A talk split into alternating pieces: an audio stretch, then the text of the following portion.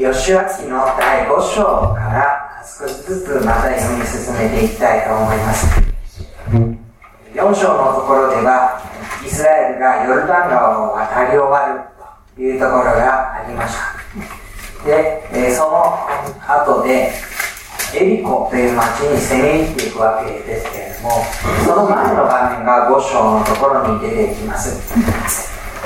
ご章の一節、ヨルダン川のこちら側、西の方にいたエモリ人のすべての王たちと海辺にいるカナン人のすべての王たちとは、主がイスラエル人の前でヨルダン川の水を枯らし、ついに彼らが渡ってきたことを聞いて、イスラエル人のために彼らの心がしない、彼らのうちにもはや勇気がなくなってしまった。で、このところには戦う前のことが書いてあります。これからエリコの町に攻め入っていこうとするわけですけれども、その前の時点ですでにエモリ人のすべての王たち、海辺にいるカナン人のすべての王たちは、勇気が、彼らの心がしない、勇気がなくなってしまった。なぜかといえば、イスラエルの民がこの川をついに渡ってきたということを聞いたからだというんです。あの偵察に行った時に、エリコの町で遊女ラハブが、いや、この町の民はみんなあなた方の夢に恐れているんだというふうに言ったことが、ここでまた違う形で明らかになってくるわけです。エジプトからあのエジプトから神が偉大な御手を持ってイスラエルを導き出された。なんとよんじゅうねんかかって彼らは約束の地にたどり着いてこようとしている。そして実際にあのヨルダン川を今渡ってきた。そうするとこの私たちは侵入されていく、侵略されていく方の土地に住んでいることになりますので、これは大変なことになった。そしてあのエジプトの手から彼らを救い出し導いてきたその神の技に、私たちはもはや太刀打ちすることができるはずはないじゃないかと、彼は勇気をなくし、心がしなえていたというんです。で、そのことがご章の一節の大前提としてあって、そこからみっつほどのことがご章には繰り広げられていきます。で、ひとつめがイスラエル人にもう一度割礼を施すということになります。に節のところからですけれども、ヨシアに向かって木打ち石の小刀を作り、もう一度イスラエル人に割礼をせよ。そこでヨシアは自分で火打ち石の小刀を作り、ニブアテハーロテでイスラエル人に割礼を施した。で、なぜそんなことをしたかというと、アラノにいた間の世代はこの割礼を施されてこなかった。神の契約の民でありながら、そのことの収支を体に負っていなかった。今もう一度エリコに入っていくにあたって、神の民であることをしっかりと刻みつけて、そのことをもって彼らは神の民として前進していくのだという、かつてなされたことを次の世代もまた同じように引き受けていく、そのための儀式を彼らはしていったのでした。にばんめに起こってきたことはですね、じゅっ節からのところですけれども、イスラエル人がギルガルに宿営しているとき、その月のじゅうよっかの夕方、エリコの草原で彼らは杉越の生贄を捧げた。こう出てきます。エリコの草原で杉越の生贄を捧げる。ここに書かれているのはとても短いフレーズですけれども、重要な意味を持っていることになります。杉越の生贄を捧げる。それはエジプトを出てくるときに、彼らが、災いが自分たちのところを通り過ぎ、神が自分たちを救ってくださった、そのことを記念するための杉越の生贄ですね。それが翌年から祭りとして、祝いとして、いちねんごとにいちねんごとに繰り返されて繰り返されてきたわけです。で、エジプトで最初のその記念のことが起こり、その次の年からそれを記念する生贄が捧げられる。でもその場所というのはアラノだったわけです。でも今やヨルダン川を渡ってこちら側、つまり約束の地に足を踏み入れたところで、彼らは杉越の生贄をとうとう捧げることになった。アラノでさまよっていて、まだその終着点を見ないところで捧げていたのとは違終着点を手に入れて、足を踏み入れて、そこで彼らは今や杉越の生贄を捧げることになった。で、そこでですね、えー、彼らはその地の産物、種を入れないパンと入り麦を食べるわけなんです。すると、その日から彼らをずっと養い続けてきた荒野のマナが降ることはもうやんだんだというんですね。彼らを養い続けてきた荒野のマナは、この約束の地に入って杉越の生贄を捧げて以来、もはやごひゃくごねんになった。彼らはもうマナで養われる必要はない。約束の地の乳と水の流れる、その肥沃な大地が生み出すその産物で、まあ、背景には彼らがどうして働いて耕して収穫を得てということがあるわけですが、ようやくそうやって定住して自分たちが働いて作物を実らす大地を彼らは手に入れたわけですね。その約束の地に入って彼らは杉越の生贄を捧げることになりました。そしてもう一つです。三つ目ですけれども、じゅうさん節のところに、えヨシュヨシュアがエリコの近くに行ったとき、彼が目を上げてみると、見よ、一人の人が抜き身の剣を手に持って彼の前方に立っていた。ヨシュアはその人のところに行っていった。あなたは私たちの味方ですか、それとも私たちの敵なのですか。すると彼は言った。いや、私は主の軍の将として今来たんだ。そこでヨシュアは顔を地につけて引き潮が見返りに行った。私は何をそのしもべに告げられるのですか。すると主の軍の将はヨシュアに言った。あなたの足の履物を脱げ、あなたの立っている場所は聖なるところである。そこでヨシュアはそのようにした。で、このところで、あなたの足の履物を脱げ、そこは聖なる場所であると言われたのは、かつてモーセに語られたそのことと同じ言葉です。芝が燃え尽きていかない、その様子を不思議に思って、モーセはそれを見に行きました。そしてその中から語りかける神様の言葉を聞きました。あなたが立っているところは聖なるところだから、足の履物を脱いで、そして私の言うことを聞きなさい。それを彼はこのところでヨシュアが同じように聞いたんですね。もちろん場所は違います。場所は違いますけれども、彼は同じ神様からの言葉を聞くことになりました。で、そういう目で見てみると、じゅうさん節からのところに一人の人がいてというその様子は、どことなくあのヤコブが、ヤコブの私のところでイスラエルというふうに呼ばれるために神の人と格闘したその様子にも似ていなくありません。あなたの名は一体どういうものなのかというようなところを含めて、ここでヨシュアは神の人に向かい合って、そしてあなたの立っているところは聖なるところであると、そこで神の言われることを聞けというふうに言われたわけです。で、このみっつのことですね、割礼のことにしても、杉越の生贄のことにしても、足の履物を脱げと言われたことにしても、彼らヨシュアにとっては初体験のことでした。けれども、聖書を見てみると、それは前のモーセの世代、あるいはさらにその前の世代に起こったことを追体験しているように思われます。後でもう少しそのことをお話ししたいと思います。うん、そんなことが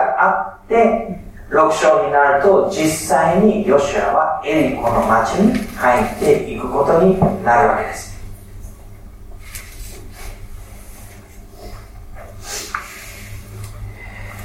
ろく章のいち節、エリコはイスラエル人の前に城門を固く閉ざして誰一人出入りするものがなかった。主はヨシュアに仰せられた。見よ、私はエリコとその王および勇士たちをあなたの手に渡し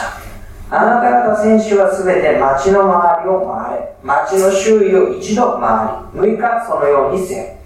ちにんの祭司たちが七つの子羊の角笛を持って箱の前を行き、なのかめには七度町を回り、祭司たちは角笛を吹き鳴らさなければならない。祭司たちが子羊の角笛を長く吹き鳴らし、あなた方がその角笛の音を聞いたなら、民は皆大声で時の声を上げなければならない。町の城壁が崩れ落ちたなら、谷やおのおのまっすぐ登っていかなければならない。これが神様がヨシュアに言われたことでした。エリコの町というのは、その当時他の町々に類を見ない堅固な城壁で守られている穴都市でした。それが川から近い方に立っていて、決してこの川のこちら側に攻め入らせないという、そういう民の思いを築いた町であったわけです。で、イスラエルの前に立ちはだかるのも、やはりこのエリコの町でした。彼らが約束の地の全域を取っていくためには、まずこのエリコの地を自分たちのものとし、その影響力を他の地に及ぼしていく必要がありました。その地について彼らは一体どういうふうにそれを取ることができるのか。ろく章の一節は、イスラエル人の前に城門を固く閉ざして誰一人出入りするものがなかったというふうに記されています。ラハブのところに行った時に分かったように、彼らはイスラエルを恐れていました。ですからこの時に城門を固く閉ざしてという意味は、恐れて彼らは戦いの準備を十分に整えていたということです。門を開いて無防備に誰でも入ってこれるような、そういう歩みをしていたのではなくて、城門を閉ざして非常態勢として出入りする人がなく、内側では戦いに向けて備えをして、もし彼らがこの城壁に向かって戦いを挑んできて門を破って入ってこようものならば、それを一網打尽に捉えて彼らをやっつけてしまう、そういう準備を整えて内側に守りを固めていたわけです。で、門を閉ざしている限りにおいては、城門の外側から、城壁の外側から何をどうしても、おそらくこの町エリコは破られることはない。それだけ堅固なものを誇っていました。そのエリコの町について、主はヨシュアに仰せられた。見よ、私はエリコとその王および勇士たちをあなたの手に渡した。神様がエリコの町、王、勇士たち、それをあなたの手に渡したのだと宣言されます。渡したというふうに言っても、そのことでは戦いによって勝利をすることができると、そういうふうに彼らがすぐにイメージできるような状況ではありませんでした。町の民、勇士たちというのは背が大きく、力が強く、その戦いへの備えも十分になされているだろうこと。しかし自分たちは荒野を旅してきて、そして新しい世代になって、戦いに習熟しているわけでもなく、多くの家畜を引き連れてはきたものの、一体私たちはどうやって戦って勝つことができるだろうかという状況です。しかし私はあなたの手にそれを渡したのだ。だからあなた方の選手は町の周りを回れと、むいかかん回り続けよ、なのかめにはななど回れ、そして時の声を上げ、城壁が崩れ落ちたらまっすぐ攻め上っていかなければならない。どうして城壁が崩れうるのか、それは一つも、えー、説明されていませんけれども、城壁が攻め、えー、崩れ落ちたらまっすぐ攻め上っていきなさいというふうに言われているわけなんです。で、実際にじゅうごせつじゅうろくせつのところまで、えー、彼はそういうふうにしてですね、えー、なのかかんにわたって一周一周一周一周と回り、なのかめにはななど回るということをします。で、じゅうろくせつのところです。なのかめ、ななどめに祭司たちが角笛を吹いたとき、ヨシュアは民に言った。時の声を上げなさい。主がこの町をあなた方に与えてくださったからだ。この町とこの町の中のすべてのものを主のために整列しなさい。ただし遊女ラハブとその家に共にいる者たちはすべて生かしておかなければならない。あの女は私たちの送った使者たちをかくまってくれたからだ。ただあなた方は聖絶のものに手を出すな。聖絶のものにしないため、聖絶のものを取ってイスラエルの宿営を聖絶のものにし、これに災いをもたらさないためである。ただし銀、金および青銅の器、鉄の器はすべて主のために聖別されたものだから、主の宝物蔵に持ち込まなければならない。でここに聖絶ということを言われてくるわけなんですね。エリコの町に入っていったら、すべてのものを主のために聖絶しなければならないということが言われています。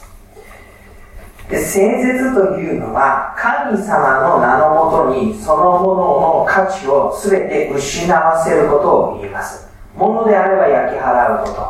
と、えー、壊すこと、そしてそれを自分の財産にしないことを意味しています。でじゅうはっせつのところが分かりにくいんですけれども、これはこういう意味です。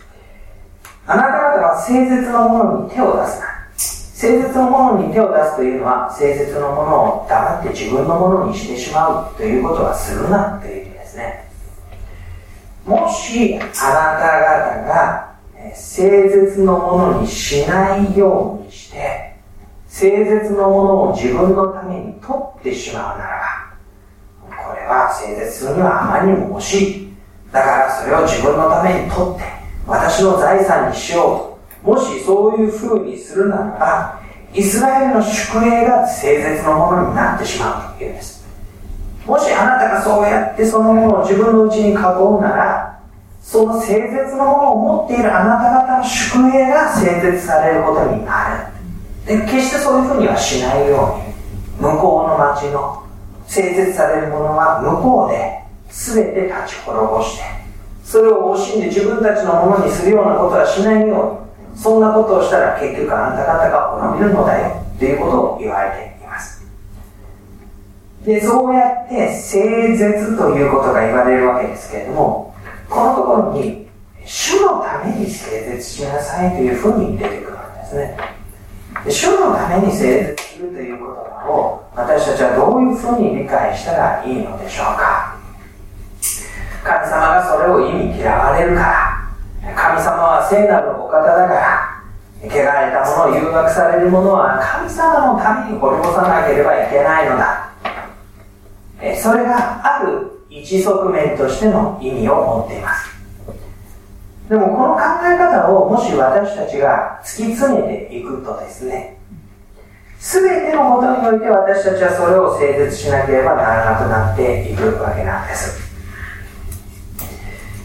でその神様の名のもとにないものは全て悪しきものであって、全て滅ぼされなければいけないというふうに考えたときに、例えばそれは教会がこの聖絶というものの名前を借りて他の人を虐げていったり滅ぼしていったり、自分たちのために利用していく、そういうことを正当化することになってしまいかねないものですね。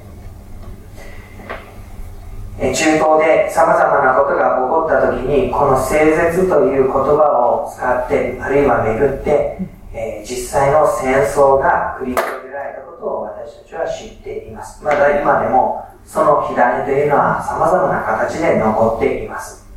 ですので聖絶ということが、もし本当に主のためということだけで純粋に理解されるとしたら、これはとても大変なことを引き起こしていくことになるでしょう。しかもですね、じゅうきゅうせつのところに、金銀銅などは主のために聖別されたものだから、それは、えー、と持ち込んで取っておかなければいけないというふうに言われていますので、このふたつを組み合わせると、神様が喜ばれるものは全部取っておき、神様が気に入らないものは全部立ち滅ぼし、神様ってそういうお方として自分のために穀物、宝物蔵を豊かな金銀財宝で満たし、神様の気に入らない民は全部滅ぼしって、そういうお方だということになってしまいますよね。でそれはこの旧約聖書がずっと書いている神様のお姿、神様が他の民に対してどのように接するのかということを宣言した約束から見ると、どうも違うものに思えるわけです。でこの主のために聖別をするということの、聖絶するということの、まあ、半分の意味は、今言ったような意味合いは拒めないものなんですけれども、半分の意味は、あなた方が主のために歩むのにふさわしいように聖別しなさいという意味です。実際に、まちまちにあるもの、その習慣、異教の風習、その人々の歩み、その人たちと血縁関係を結んでいくこと、それは彼らのこれからの歩みを損なっていく可能性のあるものばかりでした。彼らが誠の神を見失い、誠の神にある歩みではないところに道をそれていく、誘惑されていく、自分たちの歩みを乱されていく、そういうことが起こらないために、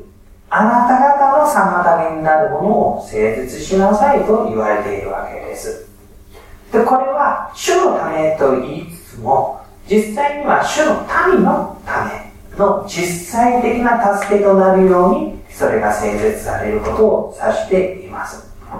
妨げとなるもの、誘惑となるもの、歩みを乱すもの、それらをあなた方のこれからの歩みのために聖絶しておくようにという意味です。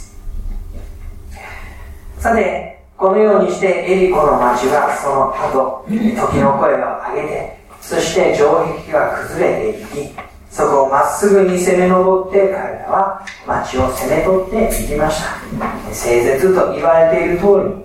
神の前に必要なものを除いて、ことごとく一切は焼き払われていったのでした。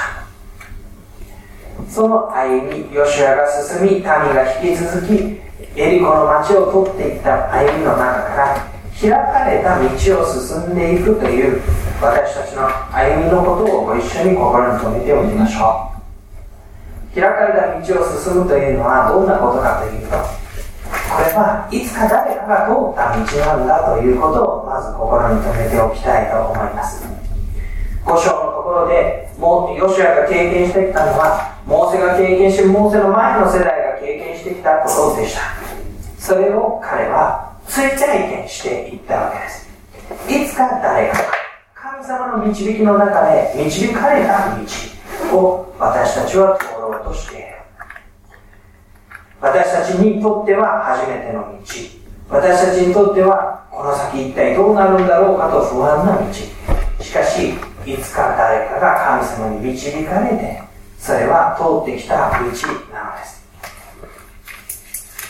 で、そこを通っていくにあたって私たちは、そうは言っても自分にとっては初めてですので、そこを自分が通るための心備えをする必要があるでしょう。聖書に書かれていることを読みました。ああ、そうなのかと理解しました。神様に期待をして信じることができるのだと分かりました。